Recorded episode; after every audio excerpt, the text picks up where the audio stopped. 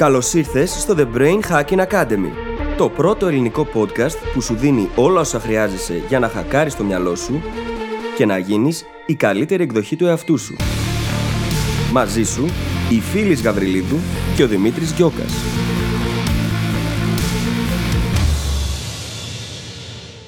Γεια σου Brain Hacker και καλώς ήρθες σε άλλο ένα επεισόδιο του The Brain Hacking Academy. Στο σημερινό επεισόδιο ασχολούμαστε με τις οικουμενικές ανάγκες, τις οικουμενικές επιθυμίες, καθώς και τα οικουμενικά προβλήματα. Και τι σημαίνει πρακτικά αυτό; Σημαίνει πως ναι, κάθε άνθρωπος είναι διαφορετικός. Αυτό ισχύει. Ταυτόχρονα όμως μας ενώνουν πολύ περισσότερα από όσα συνειδητοποιούμε. Και συζητάμε το σημερινό θέμα ακριβώς επειδή το να αναγνωρίσουμε αυτές τις ανάγκες και το να αναγνωρίσουμε και τις ίδιες τις συμπεριφορές που προσπαθούν να τις καλύψουν, είναι κάτι που μπορεί να μας βοηθήσει να αποκτήσουμε περισσότερη ενσυναίσθηση, κατανόηση, να έχουμε καλύτερη επικοινωνία με τους άλλους ανθρώπους, καθώς και το να μπορέσουμε να αλλάξουμε τη ζωή μας προς το θετικότερο, προς το καλύτερο για εμάς. Κάθε τι που κάνουμε, το κάνουμε για κάποιο λόγο. Όταν λοιπόν γνωρίζεις για ποιο λόγο κάνεις αυτά που κάνεις, σε υποσυνείδητο επίπεδο, τότε έχεις και περισσότερες επιλογές. Πάμε λοιπόν να δούμε τι μπορείς να κάνεις από εδώ και πέρα, έτσι ώστε να αρχίσεις να καλύπτεις αυτές τις ανάγκες σου πολύ πιο συνειδητά και να μην εξαρτάσαι. Είναι και αυτό πάρα πολύ σημαντικό και αν έχεις ακούσει το επεισόδιο για την αυτοεξάρτηση, ξέρεις πολύ καλά γιατί μιλάω. Λοιπόν, δεν θα σε καθυστερήσω άλλο, θα σε αφήσω να πας να απολαύσεις το επεισόδιο, κράτα σημειώσεις γιατί λέμε πάρα πολλά χρήσιμα πράγματα, είναι αρκετά πυκνό σε πληροφορία το επεισόδιο και τα λέμε στην άλλη πλευρά. Καλησπέρα Δημήτρη. Καλησπέρα φίλης, τι κάνεις; Είμαι καλά και εντάξει η αλήθεια είναι πως ε, το τελευταίο διάστημα κάπως είναι περίεργο γιατί ηχογραφούμε τα τελευταία μας επεισόδια και κάπως αυτό από τη μία ξέρεις με στεναχωρεί από την άλλη χαίρομαι γιατί γίνεται για καλό anyway αυτά και ταυτόχρονα δουλεύω και το καινούριο site, ετοιμάζομαι για το καινούριο podcast, οπότε όλα πηγαίνουν καλά, έχω να δηλώσω. Εσύ πώς είσαι; Αρχικά ανυπομονούμε όλοι να ξέρεις. Και εγώ μαζί, δηλαδή να δούμε ολοκληρωμένα αυτά τα επόμενα βήματα που ετοιμάζεις. Κοίταξε, το μικρό στόχο αυτής της εβδομάδας είναι να κάνω τα δοκιμαστικά. Οπότε εκεί θα αρχίσω λίγο να κατασταλάζω στο πώς θα είναι η δομή, αν θα μ' αρέσει, πώς θα βγει, θα αρχίσω να την τελειοποιώ για να περάσουμε έπειτα στο στάδιο της παραγωγής. Όπως είπα, ανυπομονώ πάρα πολύ. Εγώ γενικά είμαι καλά. Είμαι σε μια φάση που πολλά πράγματα είναι σαν να πίζουν λίγο όλα μαζί, σαν να αρχίζουν να βγάζουν νόημα. Παρατηρώ το πόσο ενδιαφέρον είναι να μένεις με κάποια ερωτήματα για πολύ καιρό σε επαγγελματικό κομμάτι, που είναι λίγο πιο ρηχό από το να ασχολείσαι με την ψυχοσύνθεσή σου, ας πούμε. Είχα κάποιους προβληματισμούς, κάποιες προκλήσεις το τελευταίο διάστημα και πάνε κάποιοι μήνες τώρα που αναρωτιέμαι και πώς θα το κάνω αυτό και πώς θα το κάνω καλύτερα. Και προχτές, πριν μερικές μέρες, μάλλον λίγο παραπάνω από δύο, σκεφτόμουν για αυτό το ζήτημα και το συζητούσα και ξαφνικά εκεί που σκεφτόμουν λέω Α, η λύση είναι έτοιμη. Την ξέρω ήδη. Και την κατέγραψα επί τόπου σε μια χαρτοπετσέτα. Γιατί ήμουν έξω για φαγητό. Mm-hmm. Καταρχάς, τα καλύτερα πράγματα καταγράφονται σε χαρτοπετσέτες από την προσωπική μου εμπειρία. Εννοείται, ναι. όπου βρεις τέλος πάντων, όπου έχεις πρόχειρα. το θέμα είναι ότι ήταν πάρα πολύ ενδιαφέρον να βλέπεις το πώς κάτι που ξέρεις ότι σε προβληματίζει και είναι μια πρόκληση για σένα και μπορεί να παίζεις στο μυαλό σου συνεχώς για μήνες, ξαφνικά λόγω αυτής της επεξεργασίας έρχεσαι σε ένα σημείο που έχεις βρει τουλάχιστον μία απάντηση. Έχεις βρει σίγουρα το επόμενο βήμα σε αυτή την πρόκληση. Ποιο είναι και το πώς μπορείς να το κάνεις καλύτερα, τουλάχιστον με έναν τρόπο. Ήταν πάρα πολύ ενδιαφέρον να το βλέπω αυτό, να συμβαίνει real life. Έχει σχέση με το τι θα κάνεις μετά; Όχι. Έχει σχέση με το πώς θα κάνω καλύτερα κάποια πράγματα που κάνω τώρα. Ok. Okay. Εντάξει. Γιατί με ιντρίγκαρε και λέω. Όχι, ακόμα δεν ξέρω τι θα κάνω μετά, παιδιά. Μια συζήτηση που μένει να κάνουμε. ακόμα δεν ξέρω. Και είναι πάρα πολύ ενδιαφέρον το να μην ξέρω για τόσο μεγάλη περίοδο και αυτό που δεν περίμενα με τίποτα τον εαυτό μου είναι να μην πασχίζω να μάθω.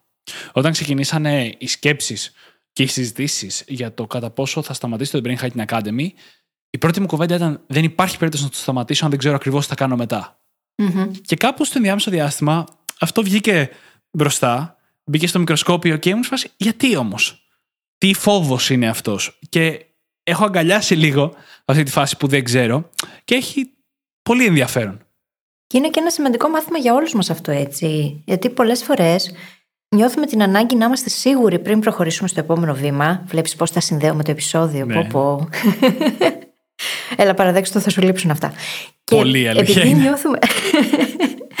και επειδή νιώθουμε αυτή την ανάγκη τέλος πάντων για τη βεβαιότητα, πολλές φορές δεν κάνουμε πίσω να δούμε τη συνολική εικόνα και αν τελικά βγάζει νόημα ή όχι. Και αν όντως θα μας βοηθήσει αυτό στο να βρούμε αυτό το επόμενο βήμα ή να το κάνουμε με τον καλύτερο δυνατό τρόπο.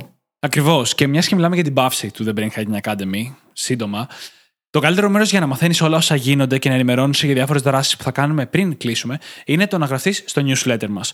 Το καλύτερο μέρος για να το κάνεις αυτό είναι να πας στο brainhackingacademy.gr κάθετος MHH, τα οποία είναι τα αρχικά του Mindset Hacking Handbook.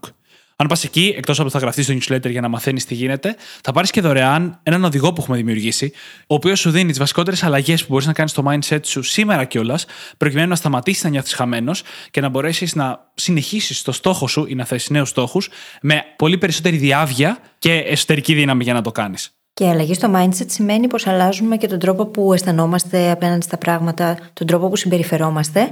Και όταν αλλάξεις τον τρόπο που χειρίζεσαι κάτι, τότε φτάνεις και σε διαφορετικά αποτελέσματα. Οπότε δημιουργήσαμε αυτόν τον οδηγό για να σας βοηθήσουμε, επειδή ξέρουμε ότι υπάρχει πάρα πολύ φασαρία εκεί έξω και χρειάζεται να ξέρουμε πού να εστιάσουμε για την εξέλιξή μας. Και με αυτό μπορούμε να αρχίσουμε να συζητάμε για το ίδιο το επεισόδιο, για το ίδιο το θέμα μας, το οποίο έχει να κάνει με τις οικουμενικές ανάγκες, τις οικουμενικές επιθυμίες και τα οικουμενικά προβλήματα που τελικά μας ενώνουν όλους. Και ενώ νομίζουμε ότι είμαστε όλοι διαφορετικοί και κανείς δεν μας καταλαβαίνει, τελικά έχουμε πολύ πολύ περισσότερα κοινά μεταξύ μας. Και αυτό είναι και το πρώτο πράγμα που θέλουμε να ξεκαθαρίσουμε σε αυτό το επεισόδιο. Από τη μία, είμαστε όλοι μοναδικοί.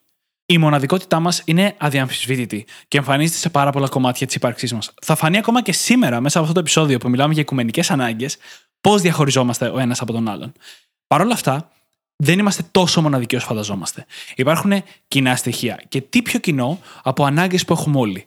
Ένα παράδειγμα, όλοι θέλουμε αποδοχή. Θα τα αναλύσουμε πολύ συγκεκριμένα στη συνέχεια. Αυτό λοιπόν δεν είναι κάτι που μας στερεί τη μοναδικότητά μας. Αντίθετα, είναι κάτι που μας βοηθάει σαν είδος, σαν ανθρώπους, να θέσουμε μια κοινή βάση, μια κοινή γλώσσα για να μπορούμε να επικοινωνούμε ο ένας με τον άλλον. Και δεν μιλάω τώρα για τις λέξεις που χρησιμοποιούμε, αλλά για το να κατανοούμε τα κίνητρα των άλλων ανθρώπων, ας πούμε.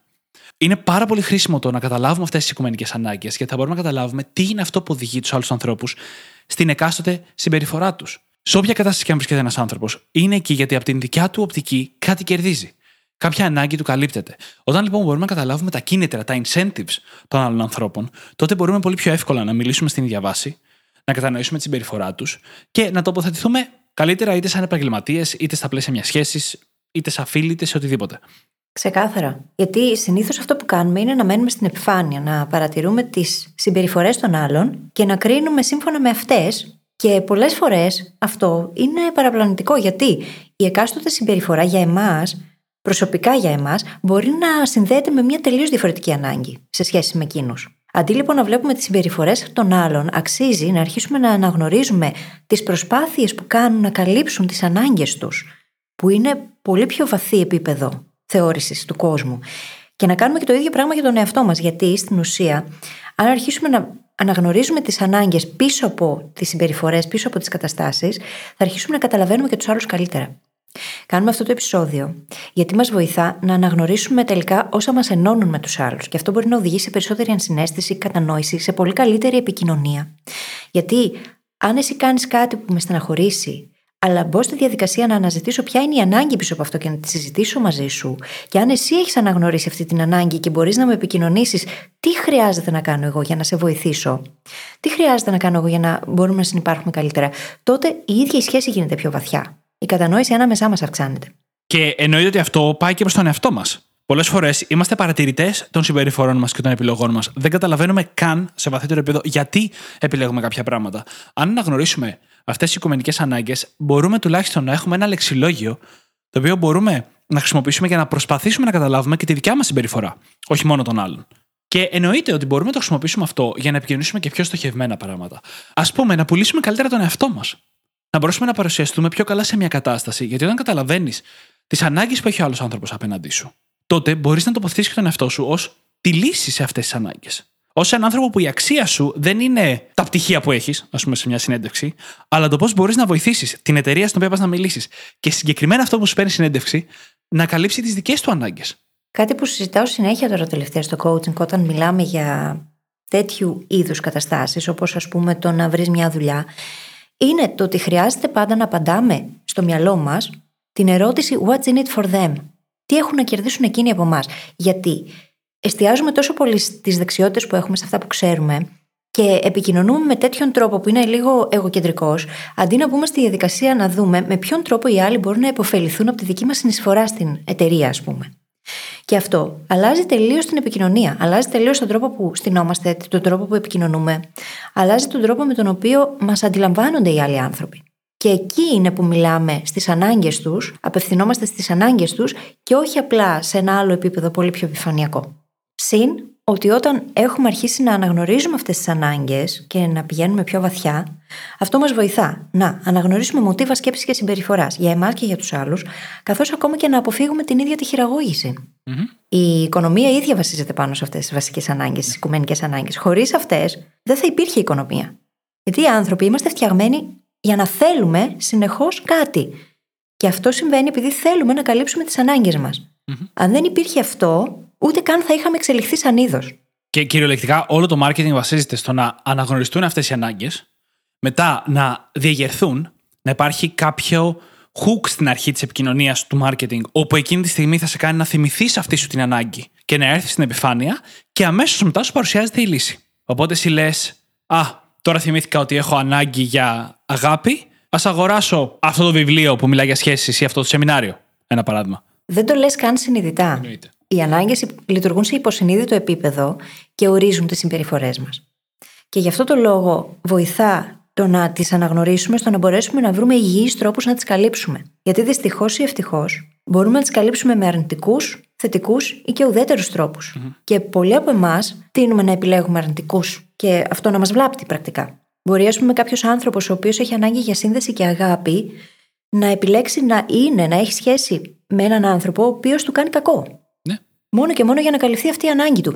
Αν δεν έχει αναγνωριστεί λοιπόν, έτσι ώστε να μπούμε πολύ συνειδητά στη διαδικασία να βρούμε τρόπο να καλύψουμε υγιώς τις ανάγκες μας και τις επιθυμίες μας, τότε θα συνεχίσουμε να λειτουργούμε με αυτά τα υποσυνείδητα patterns που θα οδηγούν τη συμπεριφορά μας σε αυτόν τον αυτοκαταστροφικό δρόμο. Γιατί αυτές οι ανάγκες, από τη μία τις έχουμε, είναι πραγματικές, αλλά την άλλη πολλές φορές δεν θα ελέγξουμε το τι σημαίνει προκειμένου να καλυφθούν. Στο επεισόδιο για την αυτοεξάρτηση, πρακτικά αυτό που λέγαμε είναι ότι είσαι αυτοεξάρτητος όταν μπορείς να έχεις αυτές σου τις ανάγκες και να μείνεις με αυτές ανικανοποιητέ μέχρι να μπορέσεις να τις καλύψεις με έναν τρόπο που να είναι υγιής για εσένα.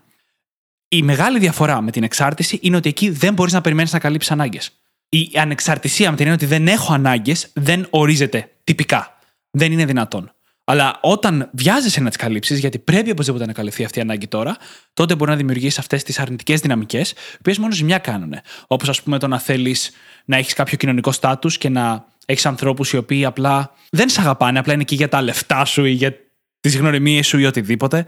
Το να μένεις σε τοξικές σχέσεις, γιατί οι τοξικές σχέσεις πολλές φορές έχουν ένταση και νιώθεις ότι παίρνεις παραπάνω αγάπη και connection. Το πολύ κλασικό ότι πολλοί άνθρωποι στη σημερινή εποχή θέλουν δράμα στις σχέσεις τους και ψάχνουν τις καταστάσεις που θα τους κάνουν να τσουροφλίζονται και λίγο παραπάνω. Εκείνο που χρειάζεται να αποδεχτούμε καταρχάς είναι ότι πάντα υπάρχει λόγος πίσω από όσα κάνουμε. Πάντα.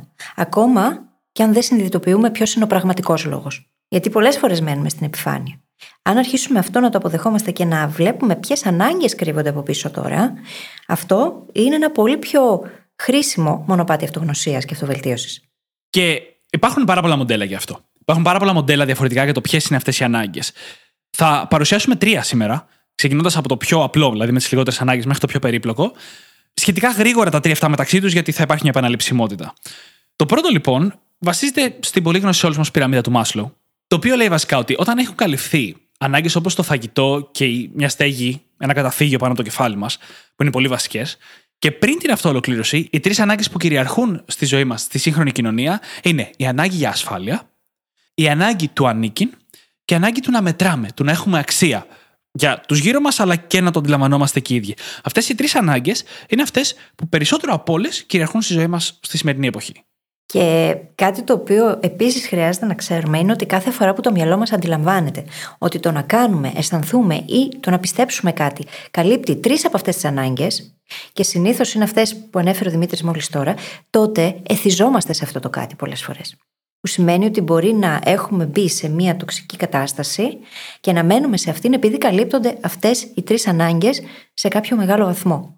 Και είπαμε πριν ότι μπορούμε να τις καλύψουμε τόσο με θετικούς όσο και με ουδέτερους αλλά και αρνητικούς τρόπους για εμάς. Και να τονίσω ότι αυτό είναι και ένα πολύ μεγάλο hack που μπορούμε να χρησιμοποιήσουμε. Όταν λέμε ότι για να εδραιώσεις μια νέα συμπεριφορά ή για να μπορέσεις να κάνεις κάτι που θέλεις κτήμα στη ζωή σου, πρέπει να αλλάξεις ταυτότητά σου. Αυτό που εννοούμε στην πραγματικότητα είναι ότι πρέπει κάπως να συνδεθεί με τις ανάγκες σου. Γιατί όταν μπορέσεις αυτό που θες να κάνεις ή αυτό που κάνεις να το συνδέσεις με τις ανάγκες σου, τότε δημιουργείς μια πολύ δυνατή σύνδεση, η οποία θα στο κάνεις σχεδόν αυτονόητο να συνεχίσεις αυτές τις συμπεριφορές στο μέλλον. Και αυτό γιατί οι άνθρωποι είναι πολύ πιο πιθανό, μάλλον είναι 100% βέβαιο, ότι θα εγκαταλείψουν, θα προτιμήσουν να εγκαταλείψουν τα όνειρα και τους στόχους τους για να μπορέσουν να καλύψουν τις ανάγκες τους. Ακριβώς. Πράγμα το οποίο δείχνει πόσο πολύ αυτές οι βιολογικές στην ουσία, γιατί από εκεί πηγάζουν, αυτή είναι η ρίζα τους, η βιολογία μας, πόσο πολύ αυτές οι ανάγκες επικρατούν έναντι της λογικη Πάμε τώρα στο επόμενο μοντέλο, το οποίο είναι ένα επίπεδο πιο περίπλοκο, το οποίο το χρησιμοποιεί πάρα πολύ συχνά ο Τόνι Ρόμπιν για να εξηγήσει την ανθρώπινη συμπεριφορά. Και λέει ότι όλες μας οι συμπεριφορές πηγάζουν από έξι διαφορετικές ανάγκες. Θες να τις μοιραστείς; Βεβαίως. Στην πραγματικότητα είναι έξι οι λόγοι του γιατί οι άνθρωποι κάνουν αυτά που κάνουν. Είναι έξι βασικές ανάγκες. Και φυσικά κάθε μία από αυτές έχει αρκετά πράγματα που συμπεριλαμβάνονται, έτσι. Εμείς εδώ θέλουμε να απλοποιήσουμε και να πάμε να βρούμε στον καθένα τι ακριβώς είναι αυτό που ταιριάζει. Η πρώτη είναι η ανάγκη για βεβαιότητα. Για βεβαιότητα, σιγουριά. Από αυτήν μπορεί να πηγάζει η ανάγκη μας για ασφάλεια, για το να ξέρουμε, να έχουμε τον έλεγχο. Είναι πολύ σημαντική η ανάγκη αυτή. Και την έχουμε όλοι, έτσι. Όλο όσο συζητάμε εδώ είναι ανάγκες οικουμενικές. Δεν υπάρχει κάποιος που να μην έχει ανάγκη τη βεβαιότητα στη ζωή του. Η δεύτερη, και είναι και λίγο οξύμορο το ότι συνεπάρχουν αυτές οι δύο, είναι η ανάγκη για αβεβαιότητα. Κάτω από την ανάγκη για αβεβαιότητα μπαίνει αυτή η ανάγκη που έχουμε για το καινούριο, για το novelty, για την ποικιλία, την ποικιλομορφία στη ζωή μας, για το να μαθαίνουμε καινούργια πράγματα. Χρειάζεται να υπάρχει ένας βαθμός αβεβαιότητας. Γιατί σκέψου πώς θα ήταν η ζωή σου αν ήξερες ανα πάσα στιγμή τι θα συμβεί αύριο, τι θα συμβεί το επόμενο λεπτό. Δεν θα υπήρχε νόημα να ζεις. Η επόμενη ανάγκη είναι η ανάγκη για την αίσθηση του να είσαι σημαντικός, μοναδικός, χρήσιμος. Το αναφέραμε και πριν. Όλοι την έχουμε αυτή την ανάγκη. Όλοι θέλουμε να μετράμε με κάποιο τρόπο. Επόμενη είναι η ανάγκη για σύνδεση και αγάπη. Τη μοιραζόμαστε όλοι, έχουμε αυτή την ανάγκη του ανήκειν και μάλιστα πάρα πολύ συχνά, επειδή η ανάγκη για αγάπη πολλές φορές έχει οδηγήσει στο να πληγωθούμε, συμβιβαζόμαστε απλά με την ανάγκη της σύνδεσης της ίδιας. Και αυτό συμβαίνει κυρίως σε πιο μεγάλες ηλικίες. Όσο μεγαλώνουμε δηλαδή και έχουμε φάει τα μούτρα μας αρκετές φορές, ενδεχομένως να συμβιβαστούμε λίγο παραπάνω με τη σύνδεση. Έπειτα είναι η ανάγκη για growth, η ανάγκη για αυτοεκπλήρωση, η ανάγκη να αναπτυσσόμαστε, να εξελισσόμαστε, να γινόμαστε καλύτεροι, να βελτιωνόμαστε σε όποιον τομέα. Και όλοι οι brain hackers που είστε εδώ, είστε εδώ γιατί έχετε αυτή την ανάγκη πολύ έντονη της αυτοεξέλιξης. Και τελευταία είναι η ανάγκη του να προσφέρουμε. Δεν θα εξηγήσω περισσότερο εδώ. Μπορεί αυτό να γίνει με οικονομικό τρόπο, μπορεί να γίνει με το να αφιερώσεις κάποιο χρόνο. Για τον καθένα μπορεί να σημαίνει κάτι διαφορετικό. Και έχουμε κάνει και αντίστοιχο επεισόδιο για την προσφορά, για τη χαρά του να προσφέρεις πρακτικά, το οποίο μπορείτε να βρείτε στις σημειώσεις της εκπομπής. Και τώρα περνάμε σιγά σιγά σε αυτό που είπα στην αρχή, ότι θα δούμε τη μοναδικότητα μέσα σε αυτό το επεισόδιο που μιλάμε για οικουμενικές ανάγκες. Σε κάθε άνθρωπο, αυτές οι ανάγκες εμφανίζονται σε διαφορετικά επίπεδα. Κάποιος άνθρωπος βγάζει πολύ περισσότερη ανάγκη για σύνδεση και αγάπη από ότι βγάζει ανάγκη για περιέργεια και αβεβαιότητα για το μέλλον. αυτό το παράδοξο που είπες, ότι η ανάγκη αβεβαιότητα και η ανάγκη αβεβαιότητα είναι τελείως διαφορετική ισορροπία σε διαφορετικούς ανθρώπους. Το βλέπουμε συνεχώς. Άτομα που τους αρέσει να σημαίνει ένα χάος γύρω τους, κυριολεκτικά και μεταφορικά, και άτομα που θέλουν οπωσδήποτε να είναι όλα σίγουρα προκειμένου να κάνουν το παραμικρό βήμα. Αυτά τα επίπεδα, αυτές οι ρυθμίσεις, να τις πω έτσι, είναι που σχηματίζουν πολύ μεγάλο κομμάτι της μοναδικότητάς μας.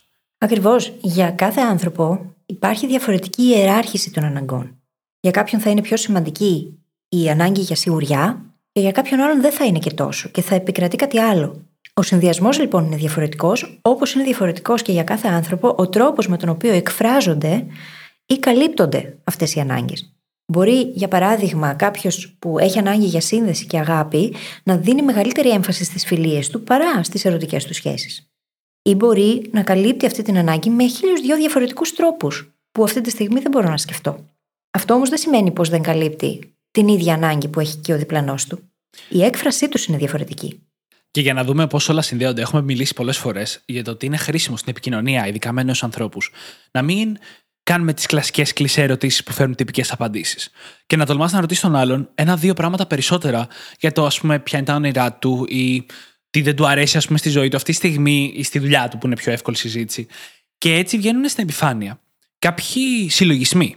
Κάποια συμπεράσματα που άλλος έχει βγάλει για τη ζωή του και για τον κόσμο, τα οποία μπορούν να μας βοηθήσουν εμάς να κατανοήσουμε καλύτερα ποιες ανάγκες είναι σημαντικές για τον άλλον και πώς τις καλύπτει στη ζωή του αυτή τη στιγμή και πώς θα ήθελε να καλύπτει αυτές που δεν καλύπτονται. Μέσα σε μία συζήτηση ή δύο, μπορείς να έχεις βγάλει τόσα πολλά συμπεράσματα για τον άλλον άνθρωπο και για την ψυχοσύνθεσή του και για την κοσμοθεωρία του, που είναι σαν να έχεις κερδίσει μήνες συζητήσεων, άμα το πας με τον πιο τυπικό τρόπο. Ξεκάθαρα. Για παράδειγμα, για μένα είναι μια πάρα πολύ σημαντική ανάγκη εκείνη για ανεξαρτησία.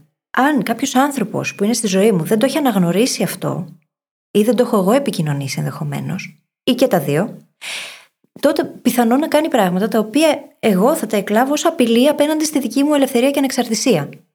Αντίστοιχα, αν εγώ δεν το έχω επικοινωνήσει και αν δεν έχω ξεκαθαρίσει τα όρια μου, τότε αυτό θα δημιουργεί τριβή στη σχέση. Με τον ίδιο τρόπο μπορεί να δημιουργηθούν προβλήματα σε οποιοδήποτε επίπεδο και μάλιστα η αναγνώριση των αναγκών είναι πολύ σημαντικό στάδιο στο να μπορέσουμε να επικοινωνήσουμε ουσιαστικά με τους άλλους ανθρώπους.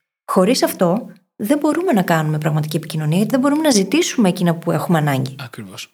Και πάμε, για να το κάνουμε όλο αυτό πολύ πιο εύκολο, να δημιουργήσουμε πολύ περισσότερο λεξιλόγιο.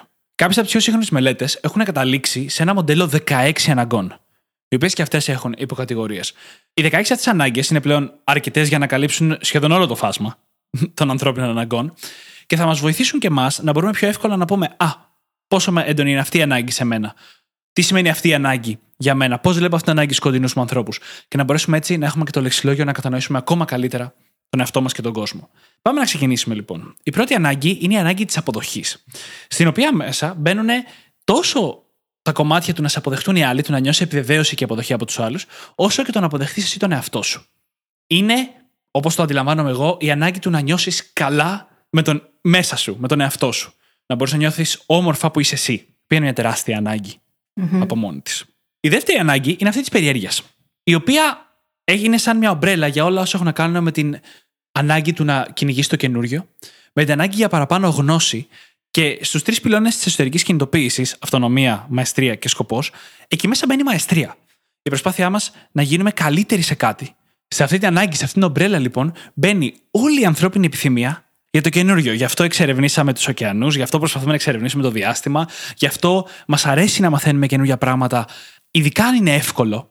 Ο λόγος που δεν θέλουμε πολλές φορές να μαθαίνουμε νέα πράγματα είναι γιατί βγάζουμε αντίσταση στη δυσκολία του να τα μάθουμε. Είναι εξελικτικό μας χαρακτηριστικό το να θέλουμε να μάθουμε νέα πράγματα, αλλά δεν ξέρω πόσο πολύ θέλουμε να προσπαθήσουμε κάθε φορά για να το πετύχουμε αυτό. Και για να το κάνουμε και λίγο έτσι πιο αστείο, από την ανάγκη αυτή πηγάζει ακόμα και το κουτσομπολιό που μπορεί να κάνουμε. Γιατί πριν είπαμε ότι μπορούμε να καλύψουμε αυτή την ανάγκη τόσο με θετικούς, όσο και με αρνητικούς τρόπους. Σωστά. Είναι κυριολεκτικά έκρηση τοπαμίνη. Αυτή η περιέργεια όταν ναι, ναι, ναι. Τρίτη ανάγκη και η πιο απλή από όλες, φαγητό το να καλύψουμε τις βασικές ανάγκες μας σαν σώμα στην πραγματικότητα και κυρίως της τροφής. Αυτή η ανάγκη, πράγμα το οποίο είναι αξιοσημείωτο και γι' αυτό θα το αναφέρω και σε διακόπτω εδώ, καλύπτει την ανάγκη μας για σιγουριά. Και πολλές φορές η αρνητική της εκδοχή είναι το να τρώμε παραπάνω από όσο έχουμε ανάγκη. Γιατί στην ουσία μας δίνει τη βεβαιότητα ότι θα είμαστε καλά, ότι θα είμαστε ασφαλείς, αφού έχουμε τροφή. Γεμίζει το στομάχι μας. Και πολλές φορές αυτό μπορεί να οδηγήσει σε υπερβολή. Όχι μόνο αυτό, αλλά όταν είπες ότι μπορούμε να καλύψουμε τις ανάγκες μας με αρνητικό, ουδέτερο ή θετικό τρόπο, η ανάγκη μου, να καταλάβω αυτό που έλεγες, ήταν το φαγητό. Γιατί δεν υπάρχει άλλη ανάγκη που να την καλύπτουμε τόσο ξεκάθαρα με αρνητικό τρόπο τις περισσότερες φορές. Μάλιστα, αυτές τις 16 ανάγκες δεν έχουν προκύψει και τυχαία. Είναι ανάγκες που τις βλέπουμε και στα ζώα. Μπορεί όχι σε όλα τα ζώα, αλλά τις βλέπουμε να εμφανίζονται στο ζωικό βασίλειο. Είμαστε το μόνο πλάσμα που δεν τρώει γενικά με βάση είτε το να χορτάσουμε, είτε το να έχουμε φαγητό αρκετό για το χειμώνα αποθηκευμένο στο σώμα μας, γιατί υπάρχουν ζώα που το κάνουν αυτό. Αλλά τρώμε για συναισθηματικούς λόγους, τρώμε για κοινωνικούς λόγους, τρώμε για διασκέδε, τρώμε από πεθυσμό. Αντιδρούμε με τόσους διαφορετικούς τρόπους σε αυτήν την ανάγκη, την ανάγκη του φαγητού, που είναι πραγματικά αξιοσημείωτο το πόσο αρνητικά μπορούμε να την καλύψουμε. Δεδομένου όμως πως τώρα γνωρίζουμε ότι το ίδιο το φαγητό καλύπτει την ανάγκη μας για σιγουριά, για βεβαιότητα, για ασφάλεια, μπορεί να μας οδηγήσει στο να αρχίσουμε να το βλέπουμε διαφορετικά και να πούμε: Ωραία, με ποιους άλλους τρόπους μπορώ να καλύψω αυτή την ανάγκη μου για να μην καταφεύγω σε υπερφαγία, ας πούμε, σε συναισθηματική υπερφαγία, για παράδειγμα. Και το ίδιο ακριβώς μπορούμε να κάνουμε για οποιαδήποτε άλλη ανάγκη, εφόσον δούμε με ποιον τρόπο εκφράζεται, εκδηλώνεται στη δική μας ζωή. Ακριβώς. Και σε πολλές ανάγκες το παρακάνουμε. Αυτός που δεν μπορεί να μείνει το ένα δευτερόλεπτο μόνος του και με το που χωρίς από μία σχέση, την επόμενη μέρα πρέπει να είναι σε επόμενη. Πω, ναι. Είναι ακριβώς το ίδιο παράδειγμα. Απλά τρώμε καθημερινά, αλλά δεν χωρίζουμε καθημερινά. Οπότε, εκτός αν είμαστε σε μια πολύ τοξική σχέση, μας απασχολεί λιγότερο αυτό γιατί δεν είναι κάτι που το βιώνουμε όλη την ώρα. Τέταρτη λοιπόν ανάγκη, μιας και μιλάμε γι' αυτό, είναι η αγάπη και η σύνδεση. Εδώ μιλάμε προφανώς για την ανάγκη μας να αγαπηθούμε, την ανάγκη μας να αγαπήσουμε, την ανάγκη μας να κάνουμε οικογένεια. Για πολλούς ανθρώπους την ανάγκη να κάνουμε παιδιά. Όλα αυτά μπαίνουν κάτω από αυτήν την ομπρέλα. Είναι μια ανάγκη που έχει να κάνει περισσότερο με το να συνδεθούμε με κάποιον σε πολύ βαθύτερο επίπεδο. Η πέμπτη ανάγκη τώρα είναι η τιμή. Είναι η ανάγκη μας να λειτουργήσουμε με έναν τρόπο ηθικό, με τη δικιά μας αντίληψη της ηθικής. Και τις περισσότερες φορές οι άνθρωποι που κάνουν κάτι που εμείς θεωρούμε ανήθικο, στο δικό τους μυαλό δεν ήταν ανήθικο. Είναι μια οικουμενική ανάγκη το να νιώθουμε ότι είμαστε ηθικοί. Απλά κάποιοι άνθρωποι έχουν μια διαστριμπλωμένη αντίληψη της ηθικής. Το λέγαμε και στο επεισόδιο Πώς να κερδίσεις φίλους και να επηρεάσεις τους ανθρώπους. Ότι δεν πρέπει να κριτικάρεις άλλους ανθρώπους, γιατί τις περισσότερες φορές στο μυαλό τους είναι δικαιολογημένο ό,τι και αν έχουν Ναι, και είναι πολύ δύσκολο να κάνεις πίσω από τον εγωισμό σου για να αναγνωρίσεις ότι αυτά μπορεί να είναι πραγματικά δικαιολογίες και να χρειάζεται να αλλάξεις ενδεχομένως τον τρόπο που σκέφτεσαι και δράς. Σε αυτή την ομπρέλα μπαίνει και η ανάγκη μας για loyalty πάρα πολλές φορές. Το να είμαστε πιστοί σε κάποιον, όχι με την έννοια του είμαι άπιστος, ρίχνω κέρατο, αλλά με την έννοια του εκτιμώ αυτά που έχουμε ζήσει μαζί, την προσφορά που έχει δώσει ο άλλος άνθρωπος και αυτό είναι ένας λόγος για μένα σημαντικός για να συνεχίσω να προσπαθώ, ακόμα και αν τα πράγματα δεν πάνε τέλεια, σε μια σχέση, σε μια φιλία, σε μια δουλειά ή σε οποιοδήποτε άλλο κοινωνικό σύνολο, μικρό ή μεγάλο. Έκτη ανάγκη είναι η ομπρέλα του ιδεαλισμού. Ο καλύτερος τρόπος να το καταλάβουμε αυτό είναι η ανάγκη μας για δικαιοσύνη. Κάθε φορά που βρίσκεις τον εαυτό σου να υπερασπίζει το δίκαιο ή να θέλει να υπερασπιστεί το δίκαιο, να τρελαίνεται με μια αδικία, να θέλει να φωνάξει κοντρα μιας αδικίας, ακόμα και όταν δεν γίνεται στον ίδιο, είτε σε μικρή κλίμακα, είτε μια κοινωνική αδικία. Αυτή είναι μια αρκετά δυνατή ανάγκη μας. Θεωρώ προσωπικά ότι στη σύγχρονη κοινωνία απλά δεν εκφράζεται πάρα πολύ από το άτομο, από το κάθε άτομο. Ξέρεις τι, νομίζω ότι εκφράζεται, αλλά ίσως όχι με τρόπους που πραγματικά να μπορούν να έχουν απήχηση. Α πούμε, το βλέπουμε πολύ έντονα στα social media.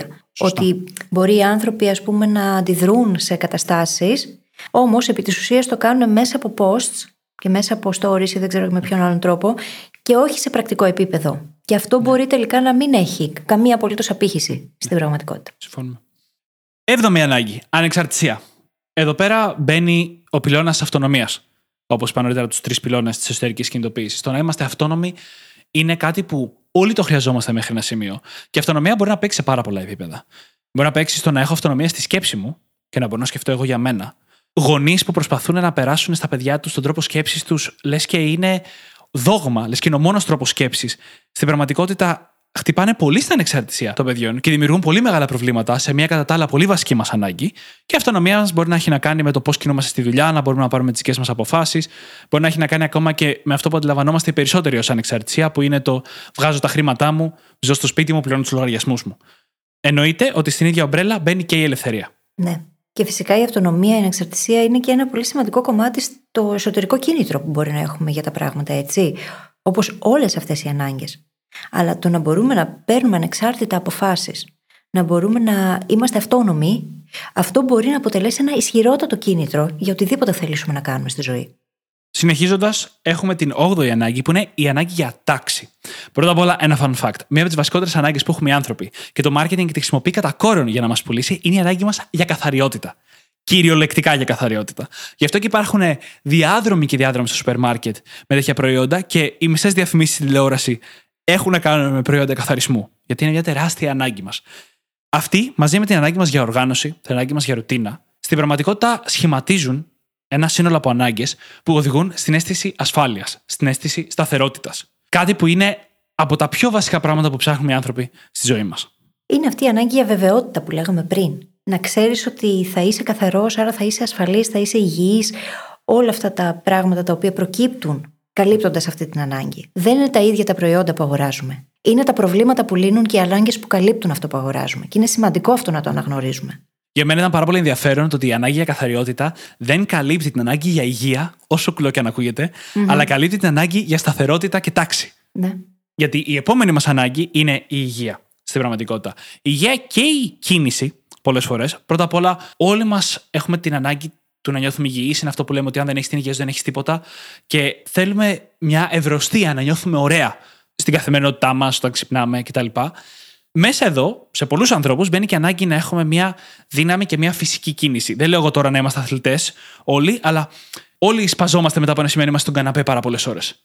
Ακόμα και αν αυτό σημαίνει να σηκωθώ λίγο, να ξεκουνηθώ, να δώσω λίγο το κορμί μου να περπατήσω 10 βήματα, έχουμε αυτή την ανάγκη σε διαφορετικά επίπεδα. Ή μπορεί να καλύπτεται με το να προσπαθούμε με κάθε τρόπο να είμαστε υγιείς και αυτό να οδηγεί σε συμπεριφορές οι οποίες μπορεί να είναι ακόμα και ψυχαναγκαστικές. Α πούμε, το να καταναλώνουμε πάρα πολλά συμπληρώματα διατροφής ή το να κυνηγάμε πάρα πολύ έναν υγιεινό τρόπο ζωής και lifestyle, το οποίο τελικά καταλήγει με πολύ αρνητικό πρόσημο να μας επηρεάζει. Ακριβώς. Been there, done that. Σίγουρα πράγματα. Λοιπόν, δέκατη ανάγκη. Η ανάγκη μας για δύναμη. Καταρχάς, το λέω από τώρα ότι η ανάγκη μας για κοινωνικό στάτους είναι διαφορετική από αυτήν, για να το καταλάβουμε κατευθείαν. Η ανάγκη μας για δύναμη, λοιπόν, περιλαμβάνει πρώτα απ' όλα την ανάγκη μας να νιώθουμε ικανοί. Να νιώθουμε ότι έχουμε τη δύναμη να φέρουμε ένα αποτέλεσμα. Να λύσουμε ένα πρόβλημα. Αυτό μπορεί να είναι υδραυλικό το πρόβλημα, μπορεί να είναι θέμα γνώσης, μπορεί να είναι άσχετο με όλα αυτά και να το να μπορούμε να μείνουμε ψύχρεμοι σε καταστάσεις. Το θέμα είναι να νιώθουμε competent, ικανοί σαν άνθρωποι. Και μάλιστα να μας αντιλαμβάνονται και άλλοι ως τέτοιους. Μέσα εδώ μπαίνει και η ηγεσία πολλές φορές και η δυνατότητά μας να μπορούμε να επηρεάσουμε άλλους ανθρώπους. Αυτή η ανάγκη είναι αρκετά ορμόμενη από μέσα. Είναι το να έχουμε τη δύναμη. Ενώ σε λίγο που θα δούμε την ανάγκη για στάτους, είναι η ανάγκη να μας αντιλαμβάνονται όσοι άνθρωποι μπορούμε να τα κάνουμε αυτά. Mm-hmm. Και αυτό είναι πολύ σημαντικό κομμάτι για το εσωτερικό μας κίνητρο, έτσι. Και εδώ μπαίνει η μαεστρία. Η ικανότητά μας να πάρουμε ένα αντικείμενο και να φτάσουμε σε ένα επίπεδο που να είμαστε αδιαμφισβήτητα ικανότατοι, να είμαστε ίσως από τους πιο ικανούς που μπορεί να υπάρξουν σε αυτό το αντικείμενο, είναι μια ανάγκη η οποία μας δίνει απίστευτη ικανοποίηση όταν καλύπτεται. Νωρίτερα στο προηγούμενο μοντέλο που συζητούσαμε, αυτό ήταν το growth. Μέσα από αυτό αναπτυσσόμαστε, βελτιωνόμαστε, γινόμαστε καλύτεροι σε οτιδήποτε είναι αυτό που έχουμε επιλέξει να ασχολούμαστε. Και αυτό είναι πολύ σημαντική ανάγκη και εξαιρετικά σημαντικό εσωτερικό κίνητρο. Γιατί όταν πια έχουν καλυφθεί οι βασικές μας ανάγκες, αρχίζουμε και αναζητούμε άλλους τρόπους να διευρύνουμε τους ορίζοντές μας και τη ζωή μας. Και αρχίζουμε να ασχολούμαστε με όλα αυτά τα οποία στην ουσία μας εξελίσσουν σαν άτομα, σαν ανθρώπους. Και πάμε τώρα στην δέκατη ανάγκη, που είναι η ανάγκη μας για ρομάτζο στην πραγματικότητα. Η οποία είναι διαφορετική από την ανάγκη μας για αγάπη και σύνδεση. Στα πιο απλά μοντέλα αυτά θα μπαίνουν κάτω από την ίδια ομπρέλα, αλλά στην πραγματικότητα έχουν μια βασική διαφορά. Εδώ δεν μιλάμε για την ανάγκη μας για αγάπη. Μιλάμε για την ανάγκη μας για ομορφιά. Να μας αντιληφθούν σαν όμορφους. Μιλάμε για την ανάγκη μας για σεξ, για λαγνία, για ένα παιχνίδι το οποίο είναι διαφορετικό από τη βαθύτερη σύνδεση. Γι' αυτό, μάλιστα, όταν μιλάμε για υγιείς ερωτικές σχέσεις, δεν αρκεί μόνο η αγάπη. Τα τρία πράγματα που χρειάζονται για μια πραγματικά υγιή ερωτική σχέση και μακροχρόνια είναι αγάπη, εμπιστοσύνη και έλξη. Η έλξη λοιπόν είναι μια ξεχωριστή ανάγκη που χρειάζεται να την καλύπτουμε και αυτή στη ζωή μας. Και αυτό είναι ένα μεγάλο πρόβλημα μεγαλύτερων ανθρώπων και ζευγαριών που είναι μαζί πολλά χρόνια. Χάνεται αυτό. Και αυτή η ανάγκη μην είναι ικανοποίητη. Και γι' αυτό το λόγο ταινίες, ας πούμε, όπως το Twilight, πώς το λέγανε, και τα Arlequin, ας πούμε, είναι πράγματα τα οποία κάνουν παγκοσμίως ακόμα επιτυχία μεγάλη. Και θα κάνουν για πάντα βασικά. Και θα συνεχίσουν. Δηλαδή, τέτοιου τύπου ταινίες, γι' αυτό το λόγο καθόμαστε και τις βλέπουμε. Γιατί καλύπτουν αυτή την ανάγκη που ίσως να μην καλύπτεται στην πραγματική μας ζωή. Ακριβώς. Και πάμε στο δέκατη ανάγκη. Χριστέ μου είναι πολλές. η οποία είναι η ανάγκη μας να συλλέγουμε πράγματα. Είπαμε νωρίτερα για το πώς υπάρχουν ζώα που τρώνε το καλοκαίρι για να έχουν φάει το χειμώνα. Ξέρουμε ότι υπάρχουν ζώα που βάζουν βελανίδια στο χώμα ή θάβουν κόκαλα. Ή τέλος πάντων φροντίζουν να έχουν κάποια πράγματα για τις δύσκολες περιόδους. Οι άνθρωποι δεν διαφέρουμε. Για χιλιετίες και χιλιετίες, όταν ερχόταν χειμώνας, δεν είχαμε εύκολη πρόσβαση σε τροφή, δεν μπορούσαμε εύκολα να βγούμε έξω γιατί δεν είχαμε αυτά που έχουμε σήμερα, ειδικά σε πιο βόρεια κλίματα. Άρα λοιπόν είναι μια εξελικτική μας τάση να συλλέγουμε πράγματα για να μπορούμε να ανταπεξέλθουμε σε δύσκολες εποχές. Το κατοχικό σύνδρομο που λέμε. Ξεκάθαρα. Στην πραγματικότητα όμως, αυτό πηγάζει από μια άλλη ανάγκη μας, απευθείας συνδεδεμένη, που είναι η ανάγκη μας να μας ανήκουν πράγματα. Ένας από τους λόγους που το σύγχρονο οικονομικό σύστημα, με τα πάρα πολλά προβλήματά του, έχει καταφέρει και έχει λειτουργήσει για τόσα πολλά χρόνια, είναι γιατί μας επιτρέπει την ιδιοκτησία. Ενώ σε άλλες χώρες που δοκιμάσαν διαφορετικά συστήματα, όπως κομμουνιστικά, το μεγαλύτερο πρόβλημα που είχαν οι άνθρωποι σε προσωπικό επίπεδο ήταν η αίσθηση ότι δεν τους ανήκει η γη την οποία καλλιεργούν ή το σπίτι στο οποίο μένουν. Ξέρεις, θεωρώ πως στην ουσία η ιδιοκτησία μας, με κάποιον τρόπο σε υποσυνείδητο επίπεδο, αποτελεί μια προέκταση του ίδιου μας του εαυτού. Οπότε με το να κατέχεις πράγματα, αντικείμενα, χρήματα, στην ουσία κατέχεις τον ίδιο στον εαυτό. Έχεις αυτοκυριαρχία. Και αυτό είναι πάρα πολύ σημαντικό πράγμα για τον άνθρωπο. Είναι ο λόγος για τον οποίο γίνονται και όλοι οι καυγάδες στις παιδικές χαρές. 100%. Δεν θα μπορούσα να το πω καλύτερα. Προχωράω Ναι. παρακάτω. 13η ανάγκη είναι η ανάγκη για κοινωνικοποίηση. Είναι ανάγκη να έχουμε φίλους, να κοινωνικοποιούμαστε και στην πραγματικότητα εδώ μέσα μπαίνει η ανάγκη του να περνάμε καλά. Δεν σημαίνει αυτό ότι αυτό μπορείς να το κάνεις μόνο με φίλους. Μπορείς να το κάνεις με συναδέλφους, μόνος σου, με το τέρι σου, εννοείται. Αλλά η ανάγκη μας να περνάμε καλά. Να have fun μπαίνει μέσα στο κομμάτι το κοινωνικό. Ακόμα και το να έχεις μια ενδιαφέρουσα συζήτηση από αυτές που κάνουν οι περισσότεροι φοιτητές στους άπειρους καφέτες και τα άπειρα ποτά, καλύπτουν ακριβώς αυτή την ανάγκη. και αυτό που κάνουμε τώρα, Δημήτρη, κοινωνικοποίηση είναι. Ισχύει. Και οι ώρες που έχουμε περάσει πριν πατήσουμε record σήμερα εδώ και κάθε Τρίτη ή Πέμπτη εδώ και χρόνια είναι μέρος αυτού ακριβώς. Ισχύει. Και εννοείται ότι μπορεί να πάρει διάφορα επίπεδα σοβαρότητας. Έτσι, από το χαζολογό μέχρι το κάνω ωραίες συζητήσεις. Το θέμα είναι να έχεις την αίσθηση ότι αυτό που κάνεις είναι απολαυστικό για σένα εκείνη τη στιγμη Και απολαύσεις μπορεί να έρθει με πολλούς διαφορετικούς τρόπους. Εννοείται. Τώρα, 14η ανάγκη. Η ανάγκη μας για κοινωνικό στάτους. Εδώ μέσα μπαίνει πάρα πολύ ο σεβασμός. Εγώ θα πω και ο αυτοσεβασμός. Ο σεβασμός δηλαδή που εμείς οι ίδιοι δείχνουμε στον εαυτό μας, αλλά και ο σεβασμός που μας δείχνουν οι άλλοι. Η κοινωνική μας θέση. Το να βρισκόμαστε σε ένα σημείο που ξέρουμε, κατά προτίμηση το βιώνουμε σχεδόν καθημερινά, ότι άλλοι άνθρωποι μας εκτιμούν, μας θαυμάζουν και μας θεωρούν, ας πούμε, αυθεντία σε κάποιο κομμάτι ή υπεύθυνους για κάποιο κομμάτι. Για μένα το να αναγνωρίζεται η υπευθυνότητά μας και η ευθύνη που έχουμε μπαίνει μέσα σε αυτή την ανάγκη. Και όλο αυτό γυρνάει στο self-importance. Το να νιώθουμε ότι είμαστε σημαντικοί. Που είναι μία από τις βασικότερες ανθρώπινες ανάγκες που υπάρχουν. Και μία από αυτές που χρειάζεται οπωσδήποτε να βρούμε υγιείς τρόπους να την εκδηλώνουμε και να την καλύπτουμε. Γιατί μπορεί να καταλήξει σε πολύ τοξικές συμπεριφορές από τη δική μας τη μεριά, για να πάρουμε αυτή την προσοχή από τους άλλους. Σκέφτομαι όλους αυτούς τους κακούς μάνατζερ που όλοι έχουμε κάποιο horror story από αυτούς, που στην πραγματικότητα ήταν η ανάγκη τους να νιώθουν σημαντικοί. Να αποδείξουν με το χειρότερο τρόπο στους γύρω τους ότι αυτή είναι το αφεντικό. Ήταν ένας αρνητικός τρόπος να καλύψουν αυτήν ακριβώς την ανάγκη. Αρνητικός για τους ίδιους, γιατί είναι τοξικός, και για τους γύρω τους. Εννοείται. Λοιπόν, 15η ανάγκη τώρα είναι η ανάγκη μας για ηρεμία. Είναι λίγο διαφορετικό από την ανάγκη μας για ασφάλεια. Είναι η ανάγκη μας να είμαστε ελεύθεροι από άγχος, πόνο, φόβο στη συντηρητική πλειοψηφία της καθημερινότητάς μας. Αν είσαι ένας άνθρωπος που ζούσε τα παλιά χρόνια και ανά πάση στιγμή μπορούσε να σου επιτεθεί κάποιος ή να σε κυνηγήσει ένα λιοντάρι ή δεν ξέρω εγώ τι, δεν νιώθεις όμορφα. Θες να βρεις ένα περιβάλλον στο οποίο μπορείς να νιώσεις ασφάλεια. Είτε αυτό είναι μέσα στη σπηλιά, είτε αυτό είναι κάτι μεγαλύτερο. Την ίδια ανάγκη έχουμε και σήμερα. Με τα σύγχρονα δεδομένα. Η ανάγκη μας λοιπόν για μια χαλάρωση, για μια ηρεμια Και επιτέλους η 16η ανάγκη είναι η ανάγκη μας για εκδίκηση, όσο περίεργο και αν φαίνεται. Η οποία είναι μια πραγματική ανθρώπινη ανάγκη, χωρίς να σημαίνει αυτό ότι είναι υγιής. Και ας πούμε ότι έχει δύο βασικές εκφάνσεις. Η μία είναι καλή, που είναι η ανάγκη μας για ανταγωνισμό. Το να ανταγωνιστούμε και να κερδίσουμε, χωρίς να είμαστε καθόλου επιθετικοί ή εκδικητικοί, βρίσκεται κάτω από αυτήν την ομπρέλα και υπάρχει σαν ανάγκη σε πάρα πολλούς ανθρώπους. Και μάλιστα από τις πολύ δυνατές κινητήριες δυνάμεις για τους ανθρώπους ο ανταγωνισμός. Αλλά εκεί μέσα μπαίνει και η εκδίκηση, η κανονική εκδίκηση. Ότι αν νιώθεις ότι κάποιος έκανε κάτι κακό σε σένα ή σε κάποιον άλλον, και ανάλογα με την έντασή του, θεωρείς ότι αυτό πρέπει να το γυρίσεις πίσω στο άτομο. Και αυτή η ανάγκη, επειδή δεν μπορεί να ελεγχθεί, είναι ο λόγος που έχουμε φτιάξει ένα ολόκληρο κοινωνικό σύστημα, όσο καλά και αν δουλεύει, και ένα ολόκληρο δικαστικό σύστημα, το οποίο φροντίζει να υπάρχει μια αντικειμενικότητα, υποτίθεται, δεν θα πω αν υπάρχει ή όχι αυτή τη στιγμή, στην εκδίκηση, κατά μία έννοια. Στην τιμωρία, στην κακή πράξη. Ναι. Και τελικά βλέπουμε ότι είναι πολλές, ακούγονται πολλές αυτές οι ανάγκες, αλλά η ρίζα τους, η βάση τους είναι αυτό το μοντέλο που αναφέραμε πριν. Γιατί συνδέονται όλα. Μπορούμε να τις κατατάξουμε πολύ εύκολα σε αυτό το σύστημα των έξι διαφορετικών λόγων από τους οποίους πηγάζουν όλες μας τις συμπεριφορές. Και είναι σημαντικό να αναγνωρίσουμε ότι πολλές φορές διατηρούμε προβλήματα στη ζωή μας επειδή σε κάποιο επίπεδο καλύπτεται μέσα από αυτά κάποια ανάγκη μας. Και θα το ξαναπώ γιατί είναι τόσο σημαντικό. Διατηρούμε προβλήματα στη ζωή μας επειδή σε κάποιο επίπεδο καλύπτεται μέσα από αυτά κάποια ανάγκη μας. Και όσο αυτό δεν το αναγνωρίζουμε και δεν βλέπουμε το πρόβλημα για αυτό που πραγματικά είναι, για την κάλυψη μιας ανάγκης και όχι για ένα πρόβλημα που απλά διαιωνίζεται, τόσο λιγότερο έλεγχο έχουμε πάνω σε αυτό και τόσο λιγότερα μπορούμε να κάνουμε για να μπορέσουμε να τα αλλάξουμε. Επίτηδες δεν μιλάω. Σας αφήνουμε να το χωνέψετε αυτό. Και επίσης κάτι ακόμα το οποίο πρέπει να τονίσουμε ξανά. Δεν είναι αυτό που θα πετύχουμε μέσα από την κάλυψη της ανάγκης που θα μας κάνει χαρούμενου. Δεν είναι ο εκάστοτε στόχος ή το εκάστοτε αντικείμενο το θέμα. Ο άνθρωπος που γινόμαστε στην πορεία του να το κατακτήσουμε είναι ο σημαντικός. Αυτός είναι, αυτός ο άνθρωπος είναι που θα μας κάνει ευτυχισμένους. Και γι' αυτό το λόγο επιμένουμε τόσο πολύ στην ίδια την ταυτότητα που χτίζεις όταν πας να πετύχεις κάποιον στόχο με το εργαλείο που φτιάξαμε για εσά, για παράδειγμα, με το The Goal Hacking Journal. Ή με όποιον άλλον τρόπο. Δεν είναι το point ο ίδιος ο στόχος. Είναι το transformation. Είναι ο δεύτερος στόχος που κρύβεται πίσω από τον αρχικό. Είναι ο άνθρωπος που γίνεσαι στην πορεία.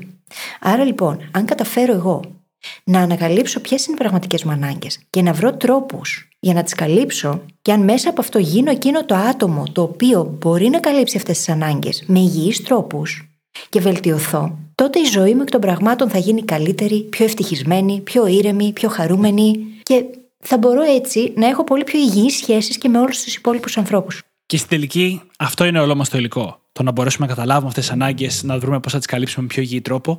Αυτό για μένα είναι το μεγαλύτερο ποσοστό και θα δώσω και ένα σημαντικό ποσοστό στο να μάθω να μπορώ να τις έχω τις ανάγκες, αλλά να μην καίγομαι να τις καλύψω από αδυναμία. Αυτοεξάρτηση.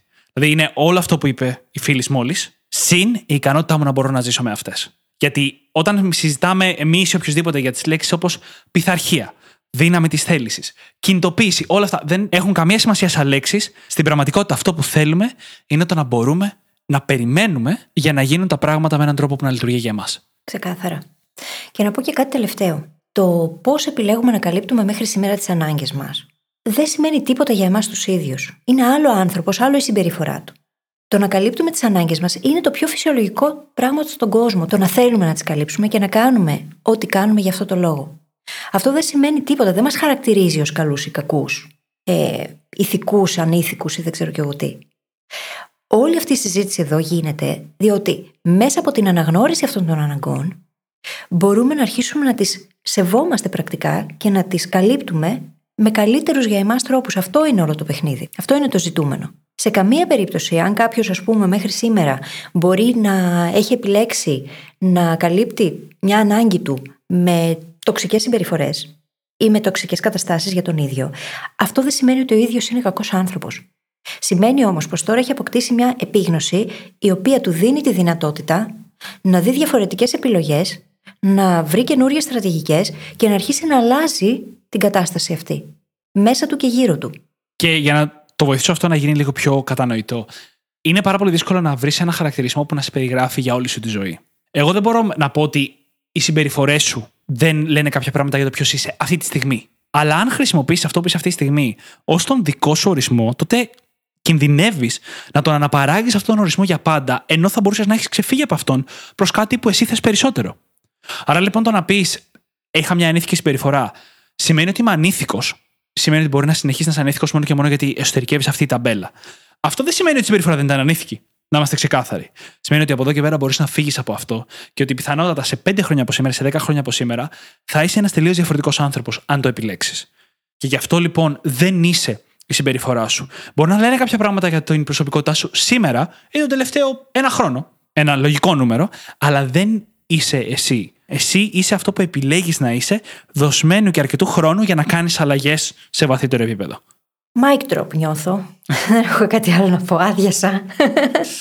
Πάμε να κλείσουμε λοιπόν το επεισόδιο. Όπως πάντα, θα βρείτε τις σημειώσεις στο site μας, στο brainhackingacademy.gr, όπου μπορείτε να βρείτε και το The Goal Hacking Journal που ανέφερε και η φίλη νωρίτερα, είτε πηγαίνοντας απευθείας στο κατάστημά μας, είτε πηγαίνοντας στο brainhackingacademy.gr, κάθετος journal. J-O-U-R-N-A-L. Και μια και είμαστε στο επεισόδιο 194, έχω να σας πω ότι θα κλείσουμε σε λίγο καιρό, που σημαίνει ότι τα journals είναι διαθέσιμα μέχρι να σταματήσουν να είναι. Οπότε, αν έχεις σκοπό να επενδύσεις σε αυτό για να δουλέψεις κάποιον σημαντικό για σένα στόχο, κάντο σήμερα, γιατί μπορεί αύριο να μην υπάρχουν πια. Και με αυτό θα σας ζητήσουμε επίσης να κάνετε subscribe σε όποια εφαρμογή μας έχετε βρει και μας ακούτε και να αφήσετε και μια φανταστική πεντάστερη αξιολόγηση, διότι έτσι βοηθάτε το podcast να διαδοθεί και να συνεχίσει να διαδίδεται ακόμα και αφού εμείς σταματήσουμε να λειτουργούμε πρακτικά. Να βγάζουμε ένα επεισόδιο στην πραγματικότητα. Έτσι όπως το είπα, ναι, τα λειτουργούμε. Εμείς θα λειτουργούμε. Δεν θα πάθουμε κάτι. Σας ευχαριστούμε πάρα πολύ που ήσασταν μαζί μας και σήμερα. Σας ευχόμαστε καλή συνέχεια. Καλή συνέχεια.